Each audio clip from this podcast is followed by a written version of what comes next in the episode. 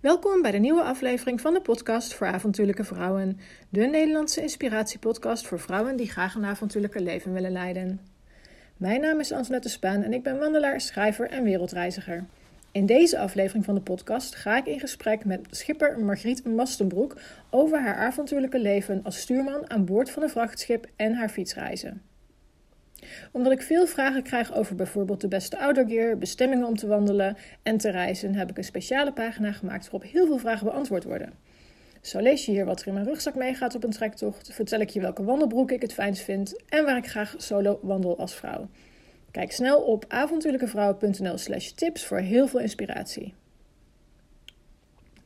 Wil je de podcast ondersteunen en tegelijkertijd ook de eerste stappen zetten naar een avontuurlijke leven?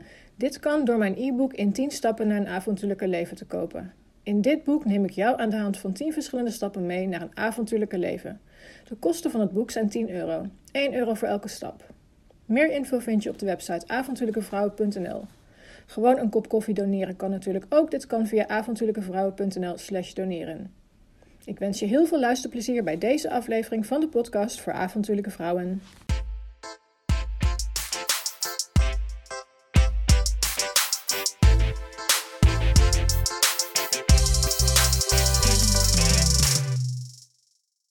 Margriet, van harte welkom in de podcast voor avontuurlijke vrouwen.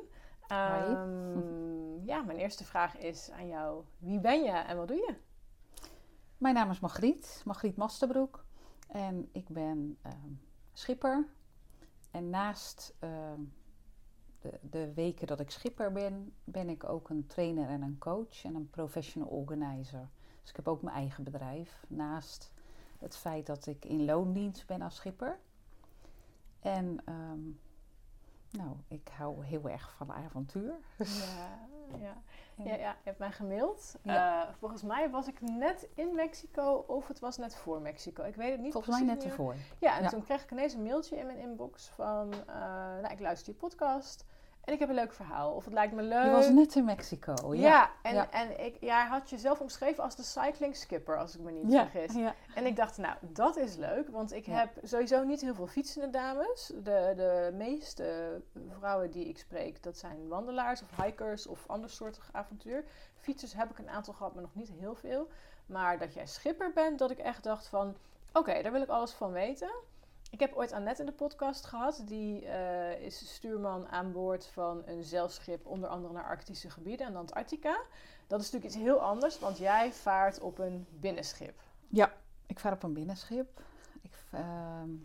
Op een containerschip. Ja. En een schip, jij zegt het heel goed. Heel veel mensen noemen het een boot. Een boot? Maar dat is echt niet oké. Oké, en dan ga ik meteen inhaken. Ja. Wat is het verschil tussen een schip en een boot? Nou ja, schip... Kijk, ik vaar op een containerschip. Ja. Een boot is bijvoorbeeld een hele grote zeeboot. Of een roeiboot. Echt... Ja? Ja. Het is boven zelfs... Daar zijn zelfs regels voor. Dus boven een bepaald tonnage noem je iets zelfs een boot. Dus een zeeboot. Oh, ja. Oké. Maar goed, dat eerlijk gezegd weet ik dat even niet precies. Maar een schip, wij varen echt op een schip. Ja, dus een containerschip, een binnenvaartschip. Wij varen op de Rijn voornamelijk. Mm-hmm. Dus vanaf de Maasvlakte vaak en Rotterdamstad. Ja. De Rijn op naar boven, zeggen we dan. Naar boven. Ja, ik zit als in stroomopwaarts. Stroomopwaarts. Ja, we gaan naar het zuiden, maar we varen naar boven. En naar boven als in... richting de berg. Ja, op die manier. Ja, nee, en ik zit vanuit het water gedacht. Ja, met mijn werk. Ik kijk op de kaartje vaart naar beneden. Maar inderdaad, ja, heel logisch. Het andersom. Ja, precies. Ja, ik wil er echt alles over weten. Ik weet niet waarom. Dat intrigeert me. Want wij... ik woon aan de Rijn. Of tenminste, ik woon in Arnhem aan de Rijn. Ik heb een tijd... nagenoeg pal aan de Rijn gewoond. Dat ik elke dag daar mijn wandelingetje langs de Rijn maakte. Ja. En dan zie je van die enorme schepen. En je realiseert je dan eigenlijk niet echt dat er mensen zijn die die schepen besturen, weet je wel. Maar niet dat dat eigenlijk gewoon een hele levensstijl is. Ja. Jij vertelde net in het voorgesprek even van... Goh, ik ben een schipperskind. Ja. Dus hoe is dit zo ontstaan dat jij... schipperskind, dan word je natuurlijk geboren. Maar uiteindelijk heb je er ook... toch voor gekozen om schipper te worden. Kun je ons eens meenemen in het verhaal van hoe dat nou ontstaan is? Nou, ik ben inderdaad schipperskind. Ben op het water geboren, zelfs bij mijn opa en oma in de haven van Tiel op de Ark. En mijn moeder was even van boord gestapt om te bevallen van mij. En mijn vader is doorgevaren, nog snel een reisje gedaan, nog snel even wat geld verdiend voordat ik echt aanklopte. Ja. En zo ging dat eigenlijk ook bij mijn broers, weet je. Mijn moeder voerde altijd mee tot op het laatste moment. Ik ben als schipperskind als zesjarige puk ben ik op het schippersinternaat gaan wonen, omdat ik was natuurlijk leerplichtig. Ja. En dus tot die tijd leefde ik bij mijn ouders aan boord. En En dat is aan de ene kant, is dat wat ik gewend was. Mm-hmm. Maar was ook best wel een heel solistisch leven. Hè? Want we leefden, mijn ouders leefden en werkten aan boord. Dus we zagen ook niet zo heel veel vriendjes en vriendinnetjes.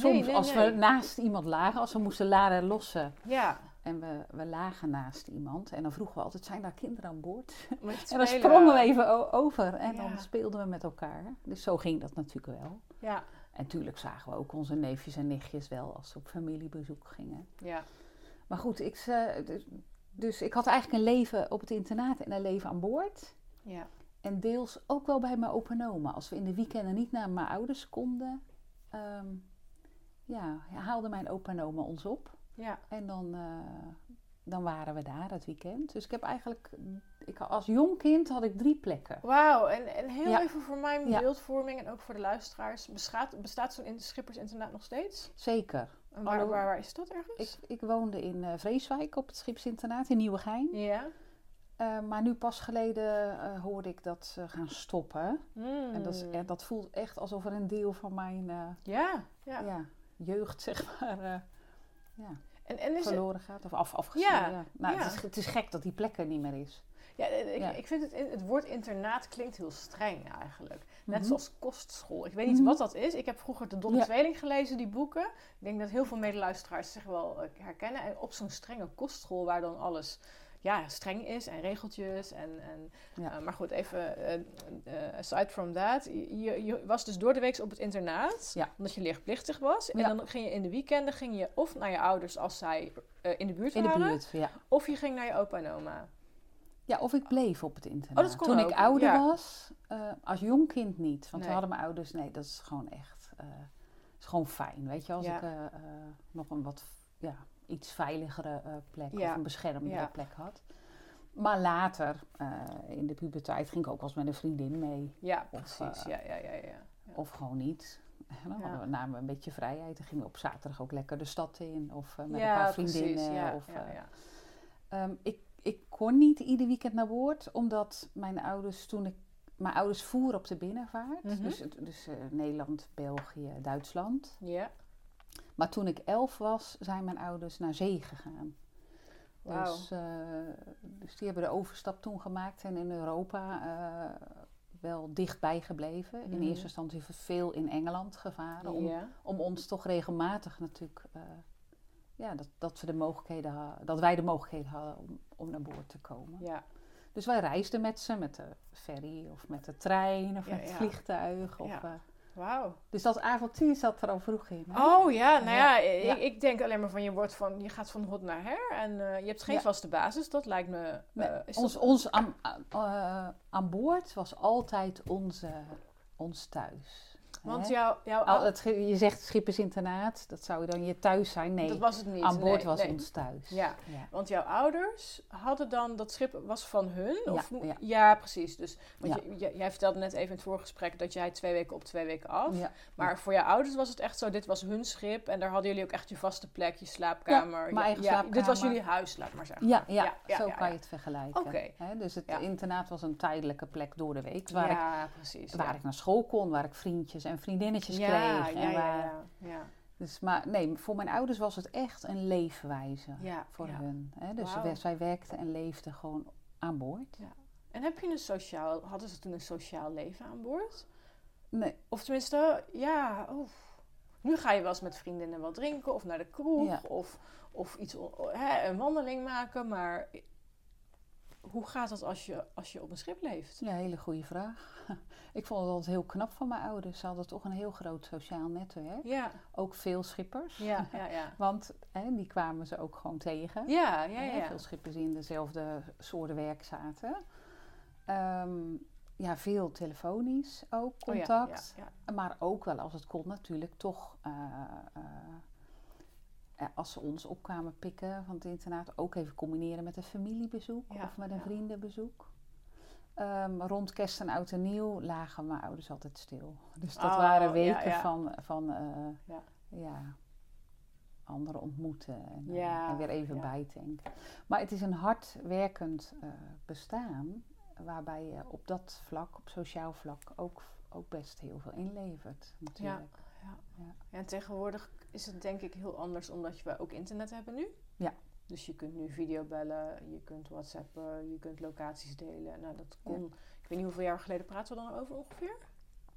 Toen mijn ouders zo leefden? Ja. Toen ik 11 was gingen ze naar zee. Ik ben nu 55. Ja, dat is dan zo'n 45 jaar geleden. Ja, weet je hoe dat contact ging?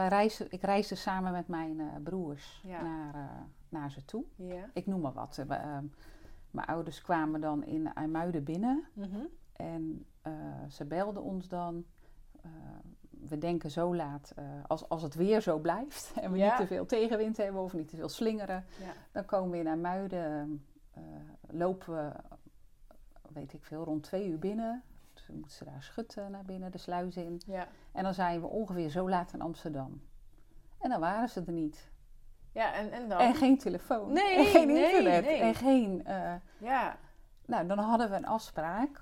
Dan wisten we, dat was een ongeschreven regel. Ja. Dan belden we altijd naar mijn opa en oma. Ja. En mijn ouders belden ook naar opa en oma. Oh, ja. Maar dat moest via vanuit... een telefooncel, denk ik, of niet? Ja, dat konden hun niet. Dus dat ging dan wel via een bepaald kanalen, via een bepaalde...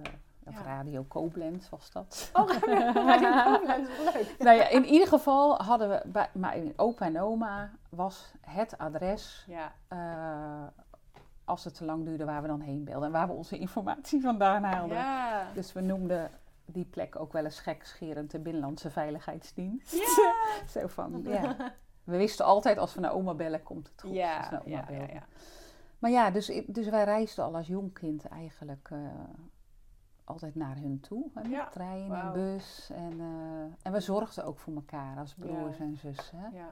En dat deden eigenlijk alle schipperskinderen. We reisden ook vaak in een groep. Oké. Met meerdere kinderen tegelijk. Ja. En nu denk ik achteraf, dat is echt wel een verantwoording hoor.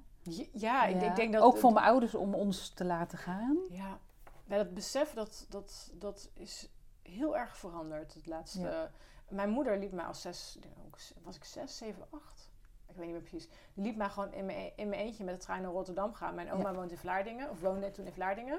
En dan zei ze gewoon, ik zit Antoinette zo laat op de trein. Dan komt ze met het spoorboekje, zochten we uit, dan komt ze zo laat aan. En mijn oma stond me dan daar op te wachten. Ja. En ik geloof niet dat we een afspraak hadden wat ik moest doen als mijn oma er niet stond. Ja, gewoon wachten tot ze zou komen. Ja. Maar als mijn oma uit Vlaardingen kwam met de trein... dan belden ze van tevoren, ik neem de trein die zo laat in Duiven aankomt. Ja, en ze moest overstappen in Arnhem op de trein naar Duiven. En zat ze niet in de trein. Dan ging mijn vader gewoon een uur later weer naar het station... om te kijken of ze dan in de volgende trein zat. Zo deed je dat vroeger. Zo is het. Ja, maar ik kan me nu niet voorstellen dat er... Ja, dat weet ik trouwens niet. Ik zit daar niet helemaal in. Maar dat een kind van 6 met de trein sturen... 7, nee, dus toen ik heel jong niet, was, dat niet meer... toen deden ze dat nog niet. Dan kwamen mijn opa en oma ons ophalen. Ja. Maar ik kan me wel herinneren, toen ik 8 of 9 was, dat we dat wel deden. Ja, en ik vraag me af van, zijn er ouders die dat nu nog doen? De kinderen van die leeftijd met een eentje met de trein sturen. Ja. Maar goed, jij bent nu dus. Ja. Jij hebt gezegd van, nou, hoe oud was jij toen jij dan uit huis ging, hoe moet ik dat zeggen? Of toen jij zoiets had van, nou, dit is mooi geweest, dit... Ja, we woonden dus op het internaat. In de groepen waren meestal zo 20 kinderen. Ja. En uiteindelijk, naarmate ik ouder werd, werden de slaapzalen ook wat kleiner. Ja. En werd het dan wat intiemer en wat knusser. En werd er op een gegeven moment... Het internaat ging natuurlijk ook mee in de alle nieuwe ontwikkelingen. Ja. Dus er werd er vanuit het internaat een begeleid kamerbewoningstraject aangeboden. pakken is. Met andere woorden, was je eraan toe. Ik kwam door de commissie. Ja. En dan kon ik met begeleiding op kamers. Goh, en ja, dat was een traject zo vanuit het internaat. Ja. En dat heb ik gedaan. En toen ik naar... Kijk hoor, toen ik 14 was, ben ik daar gaan wonen. 15 was, ben ik daar gaan wonen. Oh, dat is vrij jong.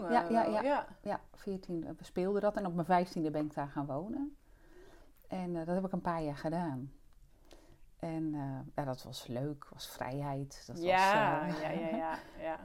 En samen met mijn vriendin, die ging ook mee. Dus dat was ook heel erg leuk. Ja. En ook natuurlijk allerlei bekende meiden en jongens. Mm-hmm. Die hebben op het hele internaat ken je elkaar toch. Ja. En van daaruit ben ik... Ik zat toen inmiddels in Utrecht op school. De Schipperschool zat op het internaatsterrein. Ah, ja. Ik ben pas eigenlijk naar een andere school gegaan toen ik naar de MAVO ging. Ja, ja. Dus, en daarna, na de MAVO, ben ik een zorgopleiding gaan doen. Want je wist wel van, ik ga wat mijn ouders doen, dat wil ik niet. Dat wilde ik niet. Ik wist eigenlijk rond mijn 14e... ik wil heel graag gaan werken met mensen met een beperking op de arbeidsmarkt. Ja. En dat had ik heel sterk voor ogen. En dat ben ik ook gaan doen. Ja. En dat heb ik gedaan. En het onderwijs heb ik ook wat geroepen. Mm-hmm. Dat zou ook iets voor me zijn. En uiteindelijk heb ik dat ook gedaan. Dus ik heb een achtergrond in zorg en onderwijs. En ja... Maar ik ga niet varen. Ik ga nooit varen. En ik ga ook geen schipper trouwen, zei ik. Nee, nou ja, vertel maar wat toegebeurde. Ik was eerst met een econoom getrouwd. Ah, maar, kijk. Ja. Oh, nee. Ja. Jullie waren niet... je hebt hem... Nou ja, goed, vertel zelf maar. Ik heb Paul... wij zijn nu 24 jaar samen inmiddels. Mm-hmm. Maar... Ja, onze ouders waren vrienden, die kenden elkaar. Ja, ik wou zeggen, het is niet zo van de ene schipper loopt over straat en komt de andere schipper tegen van... Oh, jij bent ook schipper, toevallig laten we even een biertje gaan drinken. Ik zag niet aan zijn hoofd dat hij schipper was. Nee, dus er was wel ergens een connectie. Ja, ik weet, mijn ouders kenden elkaar en die gingen altijd met heel veel oud-schippers, met een flinke club samen, gingen ze ieder jaar skiën. Ja. En dus dan voeren er iemand anders met het schip verder... Dus die viel in, zodat zij een weekje konden skiën. Ja. Dat kon echt pas later. Hè? In het begin kon dat allemaal niet hoor, in de tijd. Nee. Maar later hadden ze gewoon veel meer mogelijkheden. En toen mijn ouders zeiden van... joh, ga lekker een weekje mee skiën. Mm-hmm. Lekker, ben je er even uit, even wat anders. En dat hadden Paul's ouders blijkbaar tegen hem gezegd. En zo simpel is het gegaan. Wauw, ja. Dus, maar hij was wel schipper. Hij was al schipper. Ja, ik had gelijk een enorme klik met hem. Ja. En hij ook met mij. En is dat dan was verrassend. Want ik had dat echt zo. Ik had het ergens een... Ja, het was toch een soort van overtuiging, hè? Ja. En, maar was het dan juist omdat jullie de klikker... Omdat jullie allebei wel begrepen hoe het leven als... Ja, jullie wel een soort vanzelfde achtergrond hadden? Ja, zeker. Zeker. Ik snapte gelijk waarom hij zo graag voer. En, precies. Ja. En ik heb ook altijd van het water gehouden. Ik heb ook altijd van varen gehouden. Maar ik had altijd... Ik zag ook hoe hard mijn ouders ervoor moesten werken. Ja. En ook veel voor moesten laten. Ook al had ik altijd ook heel veel respect voor hoe ze dat deden. En ook heel veel... ondanks dat ze soms ook moesten manoeuvreren om de vrije tijd... om vrije tijd te kunnen creëren... Ja. Maakten ze ook toch altijd heel leuk voor ons in de zomervakanties en in de vakanties. Ja. Om er toch iets van te maken. Terwijl hun werk wel gewoon door kon gaan. Ze hadden geen vakantiedagen dan? Nee. Het is gewoon hun eigen bedrijf. Ja, dus als je bedrijf stil ligt, komt er gewoon geen inkomsten. Precies. Nee. Dus dat weekje skiën was later echt een cadeau. Ja. Cadeau aan hunzelf. Ja. En dus in de zomervakantie gingen wij natuurlijk naar boord. Mm-hmm. En dat was heel fijn, daar verheugden we ons altijd op. Maar dan misten we ook alweer onze vrienden en onze sociale leven. Ja. Wat we wel hadden op het internaat. Ja. Dus, maar goed, we waren wel weer bij onze familie. Bij onze, En ik voel met mijn ouders in de zomervakantie natuurlijk mee in Europa naar allerlei plekken. Ja. Dus, ja, dus je bent wel onderweg. Ja, ja, dus we voeren, mijn ouders voeren vroeger op Engeland. Later hebben ze een ander schip gekregen of laten bouwen. En daar voeren ze mee in Scandinavië. Mm-hmm. Dus ik heb ook wel een heel erg een voorliefde voor Scandinavië daardoor gekregen. En wij voeren door, ja, tussen al die fjorden door Noorwegen. Oh, dat is prachtig, ja, prachtig. Ja, ja, ja. En ze namen ons ook mee aan de wal, weet je. Als we in de buurt van Kopenhagen lagen, gingen we Kopenhagen in. Ja. Of Stockholm. Of, we zijn ook in Zweden, de binnenlanden ingegaan. Ja. Het Venemeer, ja, ja. Trapsluizen, dat is natuurlijk prachtig allemaal. Ja, ja, ja. Dus ik heb hele goede herinneringen aan dat stuk avontuur met hun. Ja. Maar ik wilde dat leven niet zelf. Nee, dus ik zei, ik ben nu in loondienst bij een bedrijf. Het bedrijf heeft 14 schepen. Ja. Yeah. En ja, van de Wijgaart shipping varen wij, Paul en ik. Mijn man is kapitein daar en ik ben stuurman in opleiding. Mm-hmm. En wij varen in een ritme van 2 weken op, 2 weken af. Ja. En dus, ik zit even te kijken naar de tijd. Nou, we zijn op 1/3 en ik wil nog heel veel vragen. Dus ik ga even denken, wat kan ik nou vragen? Ik zit even te denken, sowieso. Op een containerschip dus, dat zijn van die... hoe lang is zo'n schip ongeveer? Het schip waar wij op varen is 135 meter lang. En 17,40 meter breed. Oké, en zo'n schip, dat begint dan in Rotterdam meestal? Wij wel. Jullie beginnen in Rotterdam? Ja, en dan... is natuurlijk heel veel containerterminals, hè, op de Maasvlakte, de Tweede Maasvlakte. Ja, en dan wordt je schip volgeladen met containers. En heb je dan meerdere stops onderweg of gaan al die containers naar één bestemming? Hoe moet ik zoiets überhaupt zien? Ja, dat ligt eraan wat voor... of het schip onder contract vaart. Mm-hmm. Dus in dit geval varen wij onder een contract. Dus mijn werkgever heeft een contract afgesloten met DP World in dit geval. Ja. Yeah. Nou, daar zitten een aantal afspraken aan vast. En wij varen standaard containers vanuit de Maasvlakte Rotterdam of Rotterdam-stad mm-hmm. naar Germersheim. En Germersheim is ons eindstation en dat ligt ongeveer 60 kilometer... ten zuiden van Mannheim. Oh, ja. Dus dat is altijd ons eindstation. Ja, dus jij gaat niet helemaal richting de Bodensee, laat maar zeggen, waar de Rijn begint zo'n beetje. Nee, ja. We kunnen nog wat verder naar boven, de Rijn op. Maar op een gegeven moment zijn... Ja, dan kun je die bochten niet meer maken, denk ik. Of wordt het dan... Ja, wordt het gewoon... Voor dit soort schip is deze vaart eigenlijk het meest economisch, zou je kunnen zeggen. En hoe... Ja, ik zie die Rijn voor me. Ik heb een deel van de Rijnsteig gelopen. Met de Lorelei. Nou, de Lorelei daar varen we iedere week. Dat is natuurlijk voor jullie bekend, dat stukje. Of, nou ja, goed, de Lorelei is bekend vanwege de dame die op de rots zat te zingen, als ik me niet vergis. En de schepen die daar dan... Daar heb je natuurlijk die hele strakke bochten.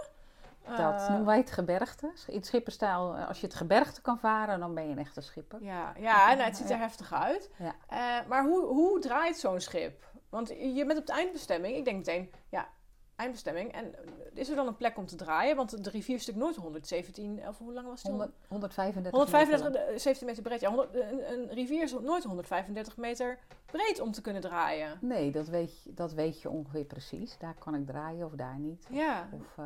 Maar in principe varen we van Rotterdam daar naartoe. En daar is een draaiplek dan? Waar... Nee, je kan op de rivier draaien. Het is echt wel ruim, hè? Ja, het is echt wel ruim. Kijk, in het gebergte moet je dat niet doen. Nee. Maar er zijn heel veel plekken waar je kunt... Oké. Nou, dat is en echt zo'n beeld wat ik heb, hoor. Dit schip heeft een hele sterke kopschroeven. Ja. En twee motoren achter. Wij kunnen bijna om onze as draaien. Oh. Dus dat kun je heel goed sturen. Maar, ja, precies. Ja. Maar jij zei net over het laden en lossen... Dus wat er in de Maasvlakte gebeurt. Je bent eigenlijk het is een heel logistiek verhaal. Het is echt een logistieke puzzel. Ja. Want je bent eigenlijk continu aan het laden en lossen door elkaar. Dus... Oh, want Want er wordt natuurlijk ook weer opgeladen. Want jij moet dan ook weer containers terugvervoeren naar Rotterdam. Die weer vanuit Rotterdam... Ja. Dus dat loopt continu door elkaar. We nemen ook heel veel... Als we naar boven gaan, nemen we natuurlijk veel lege containers mee. Ja. Want die worden weer gevuld, zodat we die weer mee naar beneden kunnen. Maar omgekeerd gaat er natuurlijk vanuit dat Roergebied bijvoorbeeld... worden er natuurlijk heel veel containers... Het binnenland in. Dus het kan zijn, inderdaad, om op je vraag terug te komen... dat we tussendoor meerdere havens aandoen, containerterminals. Maar dat is afhankelijk van hoeveel tijd we over hebben... hoe hoog het water is. Oh, of tuurlijk, hoe laag de bruggen. Wij varen altijd op waterstand. Dus we laden altijd zoveel. En dat is gewoon het werk van de schippen. Dus je moet altijd berekenen hoeveel ton... Hoe hoog kunnen we meenemen, zodat we en onder de bruggen door kunnen blijven gaan. Ja. En voldoende ruimte over hebben om niet aan de grond te raken. Dus dat is continu je marge. Wauw, mega interessant. Ik zou hier al 5 podcasts over. Ik wil gewoon alles weten. Oké, ik zal niet te veel op de details ingaan. Ja. Maar dat is de basis van het schip van het bedrijf. Ja. En jij mag dus zelf zo'n schip... En het varen. Jij mag zelf zo'n schip besturen dus. Ja, dat doe ik. Gaaf. Overdag, en zit je dan in zo'n stoel met zo'n knuppel? Of ik zit tussen alle apparatuur, dus in de console. Ja. Net als een soort vliegtuig, maar dan breder, hè? Lekker. Ja, ik ben in Alaska ik aan boord geweest van een ferryboot. Ja. Of aan boord bij de kapitein geweest. Dat was heel leuk, waren wij als Nederlandse dames in Alaska. En ze zeiden echt van, waar kom je vandaan? Ja, Nederland. Oh, nou willen jullie even bij de kapitein komen kijken? We mochten naar de machinekamer, want ze vonden het wel heel bijzonder op die route. Dat was echt een vissersroute die wij aflegden. Van nou, kom maar kijken. En ik zag er inderdaad gewoon van die mannen met die witte blouse dan. Nou, misschien, dat hoeft bij jongens niet hoor. Zo'n loveboot. Ja. Nee, die zaten echt op zo'n stoel met zo'n knuppel. Zo. En dan met van die enorme ramen, dat je echt wel een mooi panorama ook hebt. Wij noemen het de vissenkom. Wij leven eigenlijk voornamelijk in de stuurhut. Ja. Stuurhut kan ook omhoog, hè? Ja joh? 17, Als je helemaal bovenin zat, zitten we geloof ik op 18 meter hoogte. Dus we moeten over die containers heen kunnen kijken. En we hebben natuurlijk een hele grote dode hoek. Want containers, dat is natuurlijk een groot blok in het ruim. Ja, want jij vaart met zicht op de containers. Dus jij zit achter, de stuurhut zit achterop. Op het schip. Okay. Ja, we hebben een woning voorop. Ja. En 2 woningen achterop. Want het is 1 woning, maar die is verdeeld binnen aan een stuurboordswoning en een bakboordswoning. Maar we leven eigenlijk altijd in de stuurhut. We eten en slapen. Ik kook beneden. Ja. Ik heb een deal gemaakt met de mannen toen ik ging varen. Ja. Dus we zijn gewoon om de tafel gegaan met z'n drieën. We gaan nu met z'n drieën hier werken en wonen. Ja, jij en jouw man? En nog een stuurman. Ja. Dan leven er nog 2 matrozen aan boord, maar die leven voorop. Oké. En wat doen die? Ja, daar komen we straks even op. Ja. Dus mijn man en ik leven achterop samen met de stuurman. Ja. Dus dat is ook heel fijn dat je 2 woningen hebt. Ja. Dus we hebben ook heel veel privacy. Ja. Hij net zo goed als wij. Je moet om de beurt natuurlijk slapen, want dat schip gaat 24/7 door.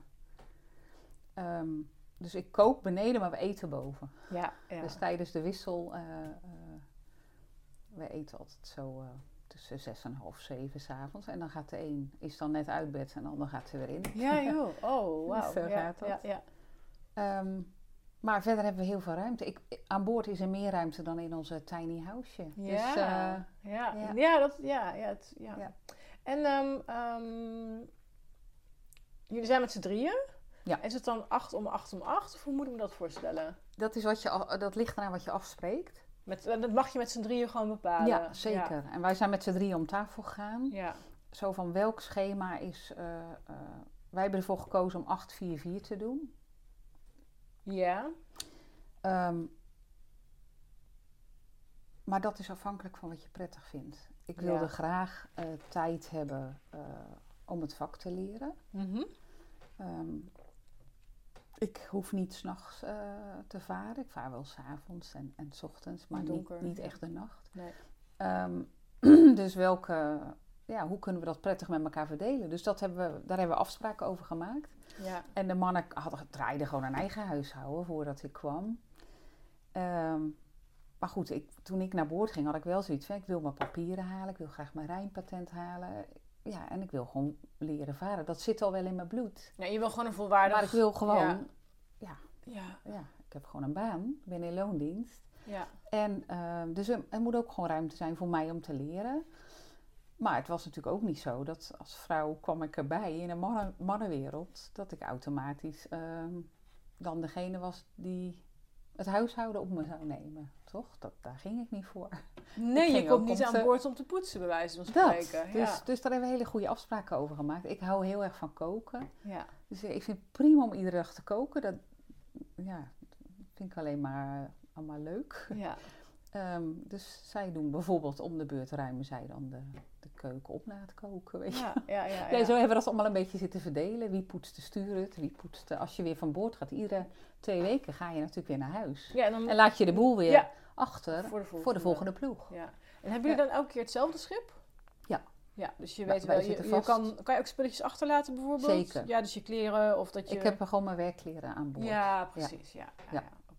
Ja, ik heb gewoon 2 huishouders. Ja. En hoe lang duur je erover? Naar Germersheim, zei je? Ja, hoe lang? Germersheim. Wij varen vanaf de Maasvlakte zijn we 3 dagen zoet. Omdat we stroomopwaarts varen. Dus we varen... Oh ja, tuurlijk. Dat maakt ook nog uit voor de snelheid natuurlijk. Zeker. Ja. Dus terug doen we de helft zo lang over. Heen varen we ongeveer 10 à 11 kilometer per uur. We hebben het heel netjes gedaan. Ja. Maar dat is ook afhankelijk van... Kijk, als wij... als ze zeggen, we hebben natuurlijk altijd contact met kantoren. En als zij aangeven van nou, je moet om, 5 uur in Germersheim zijn. Dan gaan we die volle bak draaien. Dan draaien we precies zoveel. Dat je zoveel ook, toeren, anders zou je al die olie voorop draaien. Ja, dus dan probeer je zo efficiënt mogelijk te kijken. Zover moeten we nog, we hebben nog zoveel tijd. Dan kunnen we op die snelheid draaien. Ja. Maar gemiddeld genomen zit je ongeveer op de 10 kilometer per uur. Ja. En terug het dubbele. Dus we zijn in 1,5 dag weer beneden. En jij draait 2 weken op, 2 weken af. Ja. Dus donderdag gaan we weer naar boord. Ja. Aankomende donderdag. Ja, en dan 2 weken varen. Wauw, interessant. Ja, ik zit gewoon even te denken. Dus ons leven staat ook altijd... Ja, dat is wel een klein beetje natuurlijk in blokken. Hè? Vind je het... Nee, laat ik het even anders inleiden. Ik merk dat als ik veel op reis ben, dan is het 4 weken op reis of 2 weken op reis, 1 week thuis. En dan, in december naar Spanje geweest, 3 weken thuis, 4 weken Mexico. Nu ben ik weer een maand thuis, dan ga ik weer op reis. Het is elke keer op. Ik doe, misschien in goede tijden. Ik heb natuurlijk 2 jaar lang niet veel gereisd, maar het begint weer aan te trekken. En ik merk dan in die 4 weken of 2 weken wil iedereen wat van me. Of tenminste. En dat vind ik heel fijn, maar ik ben ook reet druk. Ik ben net terug uit Mexico een paar dagen. En ik heb nog geen moment voor mezelf gehad. Dat doe ik ook zelf. Maar ik heb ook zoiets. Ik wil een goede vriendin, dochter, zus zijn. Dus ik probeer dan in die paar weken zoveel mogelijk te proppen. Ja. Ik vind dat lastig. Hoe ervaar jij zoiets? Dat is een goede vraag. Leuke vraag ook. Want kijk, voorheen had ik... Zeg maar een half jaar met en een half jaar zonder. Toen ik nog niet voer, dus had ik heel veel vrije tijd voor mezelf. Ja. Maar toen ik 5 jaar geleden besloot om te gaan varen... Want even voor de luisteraars, jij leerde Paul kennen, toen was hij schipper. Ja. En jullie hebben eerst hele tijd, dus volgens mij hadden we het niet besproken net in de podcast. Nee. Als ik me niet vergis, jij bleef sowieso aan wal met je werk in de zorg en in het onderwijs. Nee. En hij was 2 weken op, 2 weken af. Of... Ja, en voorheen, hij heeft ook nog een uitstapje gemaakt naar zee, was hij 6 weken op, 6 weken af. Ja. Maar dat bedoel je met het half jaar op, half jaar af? Gewoon puur dus de helft van het jaar was je alleen en dan... Ja, alleen in een ritme van 6 weken op, 6 weken af, of 2 weken op, 2 weken af. Oké, dan begrijp ik het. Hij is weer terug naar de binnenvaart gegaan, dus vandaar 2 weken op, 2 weken af. Ja. Hè, op zee zitten er vaak veel langere periodes tussen. Ja. Maar hoe dat gaat, ik herken heel veel van wat je zegt. Aan boord is het in feite rustiger. Ja, want we zitten aan boord. We kunnen, ik kan soms wel even kort een boodschapje doen op mijn fietsje. Als we in Mannheim liggen of in Germersheim, dan kan ik er wel eens heel even af. Maar in feite ben je gewoon aan boord. Daar doe je het, daar werk ik, daar leef ik. En tuurlijk gaat mijn sociale leven daar deels ook door. beantwoord ook mijn appjes en ik bel ja, en, waar, en ik doe dingen op internet. Maar als je het hebt echt over fysiek iemand ontmoeten, even lekker een vriendin met een vriendin op pad, dan gebeurt dat natuurlijk allemaal in die 2 weken. En de kunst is wel, we zijn niet veel thuis. Nee. De kunst is wel, als we thuis, dat we ook rust thuis bewaren. Ja.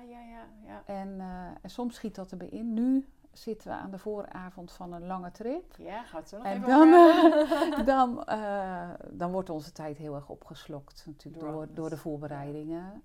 En ook wel door het steeds aanpassen van de plannen. In verband met de corona en alle oorlogsperikelen. Mm. Maar dan gaan die 2 weken natuurlijk heel erg op aan dat soort dingen. Maar we proberen eigenlijk een goede balans een beetje te houden. Tussen weg. Ik heb ook altijd, zodra we thuis zijn, hebben we ook zin om vrienden te ontmoeten. Dat ook. Tussen Mexico en Spanje zat bij mij 3 weken, geloof ik. Mijn moeder en mijn oma heb ik niet gezien vanwege corona. Zelfs mijn vriend heb ik in die periode nauwelijks gezien, omdat hij in quarantaine zat, omdat hij contact had gehad met een besmet persoon. Maar ik wilde alles, koste wat het kost, zetten op naar Mexico kunnen gaan. Want ik dacht, ik kan niet ziek worden een week voordat ik naar Mexico ga. Ja. Dan kan ik niet gaan. Ik heb afstand gehouden. Ja. En daardoor heb ik gewoon heel veel mensen gewoon echt al 2 of 3 maanden niet gezien. Ja, en dan wil ik toch die paar weken dat ik nu in Nederland ben, wil ik ze gewoon allemaal zien en spreken. Maar mijn werk gaat ook gewoon door. Ja. En dat is wel dat ik denk, wow, heftig. Maar nu komende zondag heb ik een hele dag helemaal niks. Dan zie ik niemand en dan doe ik ook niks. Maar ik merk wel, het contrast is groot. Want inderdaad, in Mexico, nou ja, 's avonds, we liepen achter qua tijd, dus iedereen sliep al. Als ik 's avonds klaar was met werken en mijn sightseeing en dingen. Dus stond ik de hele avond gewoon een beetje Netflix, een boekje lezen. Ja. Er was niemand op de app, want iedereen sliep al. 6 uur 's avonds was middernacht hier. In je podcast. Ja, en dat ik echt dacht van dus mijn avonden waren super relaxed. Veel tijd gehad voor persoonlijke ontwikkeling, boeken lezen. Ja, en hier ga ik maar, laat maar zeggen. Ga je weer, hè? Dus dat is... Ja, ik herken dat heel erg, wat je zegt. En naast het feit dat ik natuurlijk die 2 weken aan boord schipper ben, heb ik ook mijn eigen bedrijf. Hè? Als professional organizer en trainer, coach. En ik had nu afgelopen zondag een workshopochtend, samen met een andere coach op het gebied van het Enneagram. Mm-hmm. En... ik kan natuurlijk op momenten dat ik aan boord vrij ben, kan ik daar wel een stuk voorbereiding in stoppen. Ja. Maar dus mijn hoofdtaak aan boord is natuurlijk gewoon schipper zijn. Ja. Maar tuurlijk zijn er ook zat momenten dat ik even kan uitzoomen. Dus hoeveel uur per dag werk je als schipper? Ja, ik werk parttime, dus voor mij... je kunt het eigenlijk niet zo strak indelen. Maar als je aan mijn contract zou houden, zou ik ongeveer 6 uur per dag werken. Ja. Maar mijn man werkt 12 uur per dag. Ja. Nou, het is gewoon puur om even een idee te krijgen van hoe lang zijn je dagen. En dat betekent dat je nog wel een uurtje overhoudt om een boek te lezen. Of op de zon te liggen op het dek. Ik noem eventjes wat. Ja. Hè? Ja. Kijk, bij hun gaat dat eigenlijk... 12 uur is natuurlijk wel iets heel anders dan 6 uur. Het bedrijf gaat natuurlijk 24/7 door. Ja, en natuurlijk komt dat niet zo stipt, hè? Als mijn collega boven komt om... die is nog boven. Ja. En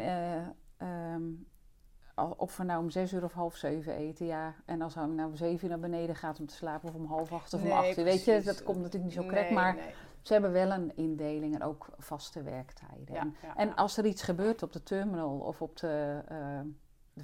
wij zeggen altijd, er is niks... er is één ding zeker aan boord dat niet zeker is. Nee. Dan gaat die terminal hier niet door of de kraan is kapot. Er zijn ook heel veel... je moet echt wel flexibel zijn. Hoe voel jij je verantwoordelijk? Want ik kan me voorstellen, zo'n schip is natuurlijk groot en het is jouw verantwoordelijkheid. Kijk, als ik met mijn autootje door Apeldoorn of door Arnhem rijd... denk ik, als ik een ongeluk tegen een andere... auto veroorzaakt, dan hebben we schade, bij wijze van een krasje. Oh, nou, vervelend, lossen we op via de verzekering. Maar jij hebt gewoon een heel schip. Een miljoenenproject, zeker. Joh, hoe ga je met Voel jij spanning en hoe ga je daarmee om? Jazeker. Spanning, verantwoordelijkheid. Kijk, in de aard van de zin ben ik niet de eindverantwoordelijke, dat is de kapitein. Mm-hmm. Dus ik ben stuurman in opleiding. Ja. Dus in die zin dus mijn man is kapitein, is mijn man, is mijn geliefde, is mijn mentor. Ja. Dus hij leidt mij ook op. Dat doet de stuurman ook deels hoor. Maar in die zin lopen die rollen wat door elkaar. Ja. Maar hij is uiteindelijk aan boord de eindverantwoordelijke. Dus dat geldt ook voor mijn collega stuurman. Ja. Maar goed, hij doet ook alles, hè, mijn collega stuurman. Ja. Maar Paulus is uiteindelijk de eindverantwoordelijke. Dus in die zin, ik kan best al wel stukken zelfstandig varen. Maar als het gaat om manoeuvreren of om situaties waar ik over twijfel, dan is hij daar gewoon bij. Ja, precies. Dus je kunt gewoon hulp inschakelen van, ik weet, deze bocht lukt me niet. Of wil je meekijken? Hij weet ook al hoe ver ik ben natuurlijk in mijn opleiding. Hij weet ook van, dit kan jij wel of dit kan jij niet. Ja. Kijk, in de havens zeggen we altijd, op de rivier is het rustig. Dan kunnen we weer zen in de... in de havens is het net een mierennest. Want dan soms heb je wel... we hebben wel eens 12 containerterminals gehad in één reis. Ja. Dus dan is het... Wauw. Maar goed, doorgaans hebben we een stuk of 6, 7.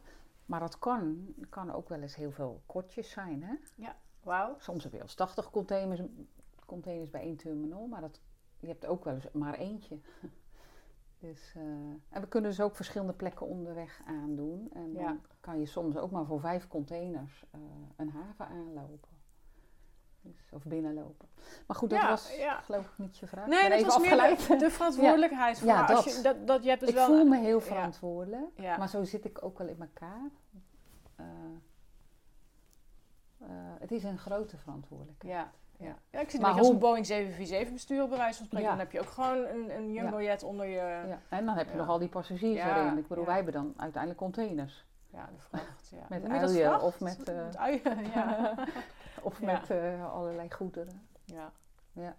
Hey, en heb je wel iets engs meegemaakt of spannends meegemaakt waarbij je dacht... dat ging net goed. Of dat je bang werd of dat, zoiets. Ik had toevallig mijn laatste shift aan boord. Was ik aan het sturen en toen was bij Nijmegen. Mm-hmm. En daar lag een schip te wachten om Hans Weert binnen te gaan. Hans Weert zeg ik, dat klopt niet. Hans Weert ligt in Zeeland, nee, ik ben even in de war. Om de haven in, de sluis in te rijden. Nou ben ik heel even de naam kwijt. Ik kan het altijd oplepelen, maar... Nee, goed, maakt het even niet uit. Nee. Die lag daar te wachten en hij was aan het verleijeren door de wind. Dus hij kwam langzaam. Wij voeren aan onze verkeerde wal. Ja. Dus dat kan. En hij was langzaam... was hij naar ons toe aan het verleijeren. En ik zag, dat gaat niet goed komen. En we waren net ook een ander schip aan het oplopen, aan het voorbijgaan. Ja, Ja.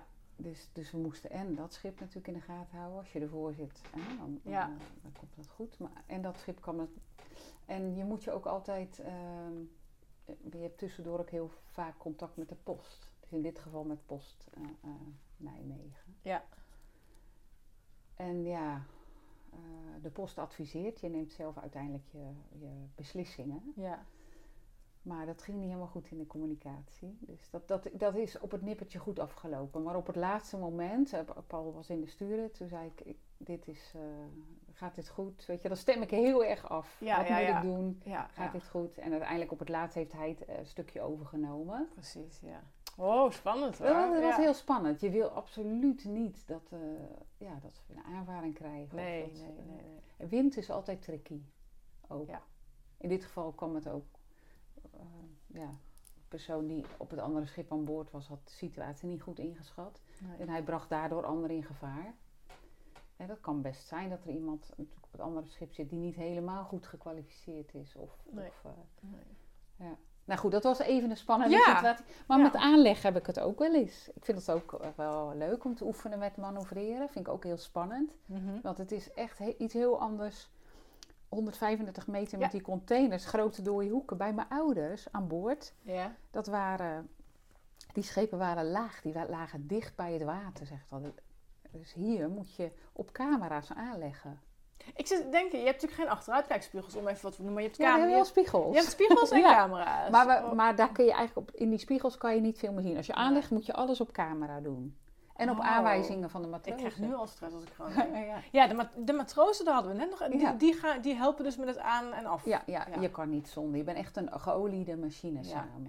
Ja. En wat doen de matrozen verder nog? Afstanden aan, onderhoud aan boord. Onderhoud natuurlijk, ja.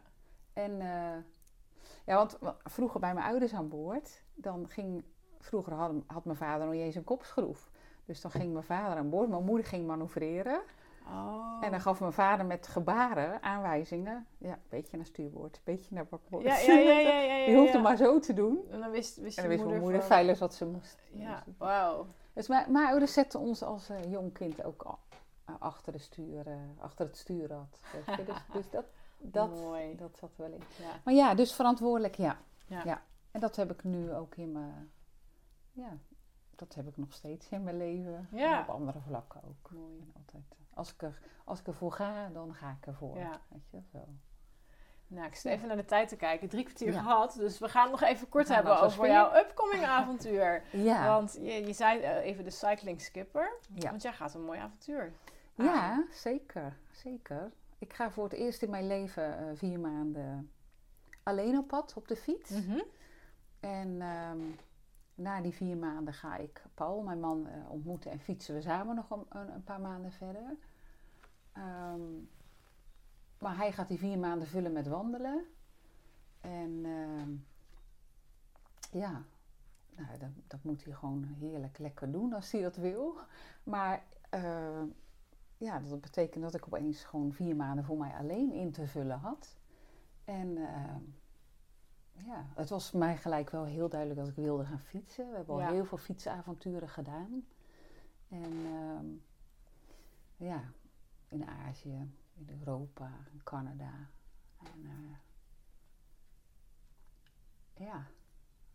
En, en nu ga ik alleen. Dus dat is gewoon spannend. Nieuw voor mij. Is het nieuw? Ja, nieuw. Nou, spannend leuk. Ja, leuk. Ja, daar hadden we het net ook in het voorgesprek over. Ja. Spanning op een leuke manier. Ja. Als ik nou iets heel spannend vind, is bijvoorbeeld als ik in de middle of nowhere zou staan, ergens op een berg, en mijn fiets zou het begeven. Ja. Dat vind ik dan eerder spannend dan dat ik daar alleen zou staan. Ja. Maar...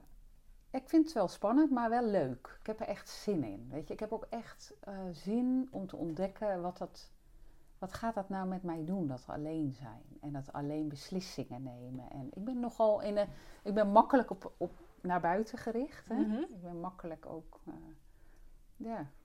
Ik vind het makkelijker om te bedenken, bij wijze van spreken, wat iemand anders nodig heeft dan wat ik zelf nodig heb. Dus... Ik mag nu helemaal zelf in mijn eentje beslissen, waar eet ik, waar slaap ik, waar... misschien kom ik nog wel een geweldig leuke workshop tegen voor zelfontwikkeling. Ja, weet je, ik hou altijd erg ook van... op dat gebied kan ik ook eindeloos bijleren. Ja, dat is interessant. Ja. En reizen is inderdaad zo'n reis op zich, maar ook... het alleen op reis gaan is nieuw. Spannend. Ja, en hoe heb je het zo besloten? Dat je dacht van ik ga in mijn eentje op reis en dit ga ik doen. Hoe is zo dat proces een beetje ontstaan? Ja, eerlijk gezegd had ik dat niet direct helemaal voor mezelf besloten. Ik heb wel eens korte trips zelf gedaan. Mm-hmm. Hè, weet je, dus ook wel met vriendinnen, maar ook wel alleen. Ook wel naar ergens naartoe. Alleen gereisd, weet je wel. En, maar, zo wel, maar niet... langere tijd helemaal alleen. Hoe ik het heb besloten is... dat was niet een droom of zo van mij. Maar mijn man had een droom. Die wilde graag een lange afstandswandeling maken. En... dat moet hij vooral heel erg gaan doen, vind ik. Weet je, als je die wens hebt, zo... doe dat. En... Toen hij uiteindelijk, toen we gezamenlijk ook hadden besloten van... dan moet je gewoon lekker je tijd aan gaan besteden. Had ik opeens zoiets, help. Ik heb nu ook gewoon heel lang tijd om zelf in te vullen. Dus het was niet zozeer echt een droom van mij. Ik vind dat trouwens überhaupt moeilijk. Droom, wat is je droom? Hij heeft echt dan heel duidelijk zoiets van, nou, dat is een droom van mij, een lange afstandswandeling maken. Ja, ja. Toen vroeg ik me heel erg af, wat heb ik dan? Wat is nou mijn droom? Ik vind dat eigenlijk heel moeilijk om onder woorden te brengen. Ik vind zoveel dingen leuk. Ik hou van uitdaging, afwisseling. Mm-hmm. En dit was niet specifiek een droom, maar nu het op mijn pad is gekomen, grijp ik het met beide handen aan. Ik ben heel benieuwd wat het me gaat brengen. Ik heb wel ook veel al een boek gelezen over, hoe heet het ook weer, als je alleen op reis gaat, wat het met je doet. Ja. Solo-reiziger of heet het. Vond ik een heel interessant boekje. En ook podcasts geluisterd en dingen gelezen over vrouwen die alleen op de fiets op reis zijn. Ja. Ook. Ik weet niet, gaat het avontuur aan? En wat kan het me brengen? Ik denk, als ik toch echt helemaal voor mezelf mag beslissen waar ik rustig van word, of waar ik juist blij van word, of zonder afleiding. Hè? Ja, afleiding van wat ik tegenkom, maar dat ik echt gewoon naar binnen kan gaan in mezelf en kan ontdekken zo van, nou, misschien kom ik gewoon onverwachte leuke avontuurlijke dingen tegen. Dat ik dacht van, dit stukje kende ik nog niet in mezelf. Hè? Zo. Ik denk dat voor veel mensen die langere tijd alleen op reis gaan, dat de uitdaging veel meer mentaal is dan fysiek. Mm-hmm. Dat verwacht ik van Nieuw-Zeeland ook. Dat fysiek, dat zal ook zwaar worden. Maar mentaal kom je jezelf, denk ik, eerder tegen. En ontdek je lagen van jezelf die je nog niet eerder hebt ontdekt. Ja, en daar ben ik nieuwsgierig naar. Ja. Gezonde nieuwsgierigheid. Zo van, dat is dus wel uit mijn comfort. Uit je comfortzone, ja. Maar je gaat het wel doen. Jazeker. Ja. Ja, je komt er niet door het niet te doen. Nee. Iedere avontuur begint simpelweg met een eerste stap. Klopt. Ja, en het is aan jezelf om te kijken hoe graag je iets echt wilt. Ja. En ook hoe bereid je bent om... hoe groot is dan de rek in die comfortzone? Of om erin te blijven of niet? Ja, dus absoluut. Ja, mooi. Ja, dus. Ja.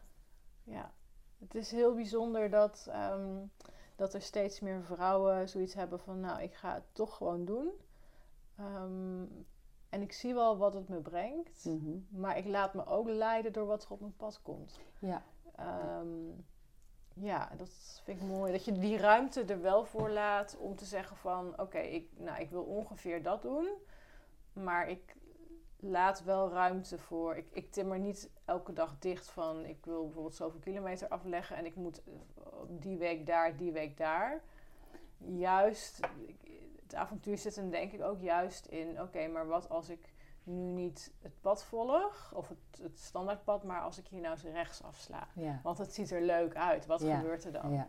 Daarom heb ik voor Nieuw-Zeeland ook een half jaar gepland... in plaats van de 4,5 maand die ervoor staat. Omdat ik de mogelijkheid wil hebben om te zeggen... oh, nou, hier verlaat ik het pad eventjes. Ja. Het is, voor mij gaat het niet om elke meter van een pad af te leggen. Het gaat gewoon puur om de hele ervaring van... een half jaar onderweg zijn met de rugzak.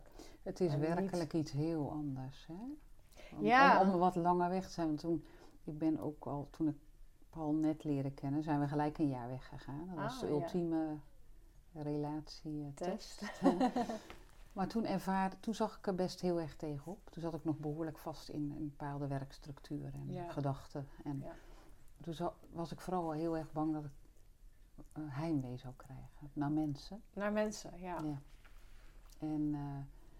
dat heb ik eigenlijk alleen maar de eerste 3 weken gehad. Want ik kon makkelijk contact opnemen als ik dat wilde. Hè? Via mail was het toen. Ja. Maar ik zag wel een soort patroon in die reis. Dus dat je na drie weken dacht ik... oh, nu ben ik wel relaxed. Of relaxter dan toen ik wegging. En toen, 3 maanden later, dacht ik... ik dacht dat ik na 3 weken relaxed was. Maar nu ben ik relaxed. Echt relaxed, ja. En dus je zakt in een andere soort... rust en frequentie, denk ik. Ja. En toen, dat is nog een laag dieper gegaan. En ik ben nu heel benieuwd wat dat opnieuw met me gaat doen. Ja. En wat ik wel, voor mij... ik hou ook wel van organiseren en punten en comma's en details. Maar waar ik naar verlang op die reis is om juist heel erg meer op dat vertrouwen te gaan zitten. Dus dat ik 's ochtends mijn teentje in de tas pak en dat ik ongeveer grofweg wel weet van nou die kant wil ik op. Maar dat ik echt die controle los kan laten om 's avonds te denken waar ga ik slapen. Ja, ja, dat echt de controle loslaten. Ja. Ja. Ik ken die kant ook van mezelf. Ja. Ik ken ook de kant in mezelf dat ik juist die speelruimte, dat ik blij word van die speelruimte. Hè? Dat je dus niet altijd weet. Maar de controle overheerst nog wel vaak. Ik denk bij heel veel van ons. Ik denk bij veel meer... Ik had laatst ook een situatie met een vriendin van mij. En die analyseerde ik achteraf. Ik zat in Mexico en een vriendin van mij legde een ding bij mij neer. Iets waar ze mee zat. En ik dacht, hé, maar dit is gewoon... terug te voeren op controle. Ja. Controle willen houden. Heel veel. Heel... En angst uiteindelijk. En angst, Ik bedoel, alles wordt uiteindelijk denk ik wel gevoed door angst. Ja, en ik denk als we die controle durven, daar heb ik ook moeite mee. Echt volledig. En hoe komt het er dan bij je uit? En bij het ene type is dat een andere manier. Ja, komt angst via een controle manier uit en bij de andere misschien wel. Ja. Weet ik veel. Ja. Maar wij zijn natuurlijk de afgelopen jaren, de afgelopen decennium, is het leven natuurlijk een stuk maakbaarder geworden. Of althans, dat denken we. Door de komst van internet en door de komst van mobiele telefoons en door de komst van online cursussen denken we dat we alles onder controle hebben. Door maar... we kunnen met 1 klik op de knop kunnen we iets uit China laten komen. En als we maar hard genoeg werken kunnen we genoeg geld sparen, waardoor we een mooi huis kunnen kopen. Maar het is tegelijkertijd maar het irreëel, want ik heb ooit in mijn Enneagramcursus geleerd dat maar misschien 5% van je, hetgeen wat je, dat je daar nog enigszins invloed of controle op kan hebben. Ja, dat de rest gewoon voor je bepaald wordt. Dus, maar 5% van ons gedrag is ook bewust en de rest is allemaal onbewust. Nee, maar zo bedoel ik het precies. Nou ja, ja. Maar ik denk dat wij zijn gaan denken, doordat we steeds meer kunnen creëren en maken, dat het leven maakbaar is en dat we die controle hebben. Ik ben het met je eens. En je kijkt nu maar naar de pandemie, die gelukkig als het goed is nu op zijn einde loopt. Maar kijk maar naar de natuurrampen en de oorlog. En we kunnen wel zo rijk zijn als we willen. En we kunnen... Maar ziek worden kan altijd. En een dierbare verliezen aan een auto-ongeluk kan ook altijd. En hoe hard we diegene ook vast willen houden, dat kan niet. Ik denk juist door corona en door deze tijd ook in de oorlog dat het inderdaad... ik denk juist dat het zo'n beroep op ons doet om het niet te kunnen weten. Hè? Misschien ook niet te willen weten. Maar dat juist de andere kant heel erg getriggerd wordt. Hè? Zo van wat kun je... wat gebeurt er als je het juist loslaat? Ja. En in ieder geval wel... Wat ik altijd wel heel belangrijk vind, ook op reis. En ook gewoon in mijn dagelijks leven is wel die verbinding blijven zoeken. En Gewoon het leren van elkaar. En ook heel erg inzoomen op die positieve ervaringen. Dus ik hoop straks ook op reis dat ik gewoon ook weer andere positieve mensen leer kennen. Dat je daardoor ook als tegenhanger ook voor zoveel negativiteit. Nou, ik moet heel eerlijk zeggen, in Mexico leek het alsof dat klinkt even heel hard, maar alsof er gewoon even niks aan de hand was. Mm-hmm. En dat vond ik op dat moment even heel fijn. Het enige wat ik meekreeg van oorlog en van corona was als ik mijn mobiel opende. Ja, en de mondkapjes. Maar daar ben ik al aan gewend. Ja. Ik ben er niet aan gewend dat ik hier in Nederland niks meer hoef te dragen. Ik vind het maar awkward door de supermarkt te lopen dat ik geen mondkapje meer op hoef. Apart, hè? Ja. Maar goed, als ik daar mijn telefoon niet opende, kreeg ik niks mee. En dat vond ik... Ja. Ik eigenlijk op sommige momenten wel eventjes heel fijn. Want ik dacht van, ik kan even ontsnappen aan de negativiteit. Ja. En daardoor heb ik heel erg positief kunnen opladen. Heel diep kunnen gaan op persoonlijk ontwikkelingsvlak. En gekeken naar, wacht even, wat is er allemaal wel mooi aan het leven? Want je hoeft je nieuws-app maar te openen. En het is een en al negativiteit. Zo. En ook op social media dan... het is mens eigen om, als je ook al wil je iets goed doen, dat mensen toch de negatieve kant gaan belichten. Of toch datgene weten te vinden, hun mening willen ventileren als ze het niet met je eens zijn. En dat ben ik zelf ook, dat is nou eenmaal wat we doen. En ook wat we geleerd hebben, denk ik, hè? Dat je aandacht vraagt via negativiteit. Of dat je geleerd is, hè? Als je wat je geleerd bent. Dus als je valt, en daar komt heel veel aandacht op omdat je kapotte knie hebt. Ja. Terwijl het misschien best heel erg meeviel. Maar we zijn misschien ook wel op een andere manier geprogrammeerd, hè? Door negativiteit. Ja. En ik denk juist dat het ook belangrijk is om nu deze kant heel echt te benadrukken. Omdat we langzaam ook wel, misschien gaan we ook wel naar een andere tijd toe. Dus dat misschien staan mensen daar ook wel weer opnieuw op een andere manier meer open voor. Dat weet ik niet. Maar ik hoop in ieder geval wel op reis dat ik weer mooie ontmoetingen ga krijgen. Ja, ongetwijfeld. Ongetwijfeld. Ik denk dat als je mensen die op reis zijn, dan zit je er volgens mij toch in een bepaalde flow. Ja. En dan kan je toch even makkelijker loslaten wat er allemaal aan de hand is. Want op dat moment maakt het niet uit als jij straks op je fiets in Portugal zit en daar bent, dan is er toch niks zo fijn als van dat moment te kunnen genieten. Ja, ja. En dat is de essentie van het reizen ook. Gewoon op dat moment alles loslaten. Even, het maakt eventjes niet uit wat er thuis gebeurt. Dat komt morgen wel weer. Of als je gearriveerd bent in je accommodatie of je tentje hebt opgezet ergens. Ja, want dat is het grote verschil. Ik probeer dat thuis ook. En ook als tegenhanger ook zoveel mogelijk te genieten. Maar toch is het op reis... ik vind dat altijd een gek gegeven. Op reis gaat het toch makkelijker. Ja. Dus klopt. Blijf me altijd fascineren. Ja. Ja. Hey, we gaan hem afronden. We zitten echt nog 13 seconden en we hebben een uur gepraat. Dus kijk, dat is nog eens georganiseerd. Hey, als vrouwen dan we denken van... ik wil meer over Margriet weten of ik zou haar willen volgen. Waar kan dat? Ja, ik heb sinds kort een website in de lucht. mmsmart.nl. Dus dat is... daar kun je iets volgen over het werk wat ik doe naast het feit dat ik schipper ben. Daarnaast... heb ik een account op Polar Steps.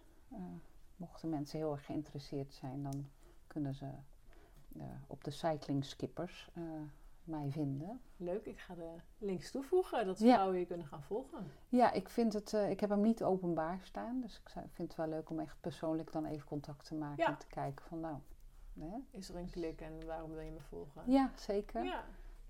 Maar dat kan. Leuk. Dankjewel dat je tijd hebt gemaakt om naar Arnhem te komen in je drukke 2 weken aan wal. Ja. Ik vond het heel leuk om je te ontmoeten. Oh. En inspirerend verhaal. Ik hoop dat het gewoon de vrouwen een inkijkje heeft gegeven in het leven van een schipper. Ja. Want je ziet die schepen wel aan je voorbij trekken. Maar ik heb natuurlijk geen idee hoe dat eigenlijk is. Nee, het is een wereld apart. Ja. Absoluut. Ja. Ik heb nu heel even een uurtje jou mogen ondervragen daarover. En, ik geniet ervan. Ja, leuk dat je erover wilde vertellen. En ik wens jou voor wanneer vertrek je? 2 april. 2 april. Nou, dan wens ik je voor dan een fantastisch mooi avontuur toe. Dank je. Jij ook, dank voor de tijd. Ja, graag gedaan. Hopelijk heb je genoten van deze podcast en hebben we je geïnspireerd om een avontuurlijke leven te leiden. Luister je deze podcast op iTunes, dan zou ik het tof vinden als je me 5 sterren waardering wilt geven. Wil je meer weten over mij of een van de gasten? Kijk dan op avontuurlijkevrouwen.nl en volg het Avontuurlijke Vrouwen-account op Instagram. Ook is er de besloten Facebook-community voor avontuurlijke vrouwen, waar je kunt connecten met like-minded dames. Lid worden kan eenvoudig door een lidmaatschapsverzoek in te dienen. Voor nu bedankt voor het luisteren en graag weer tot de volgende keer.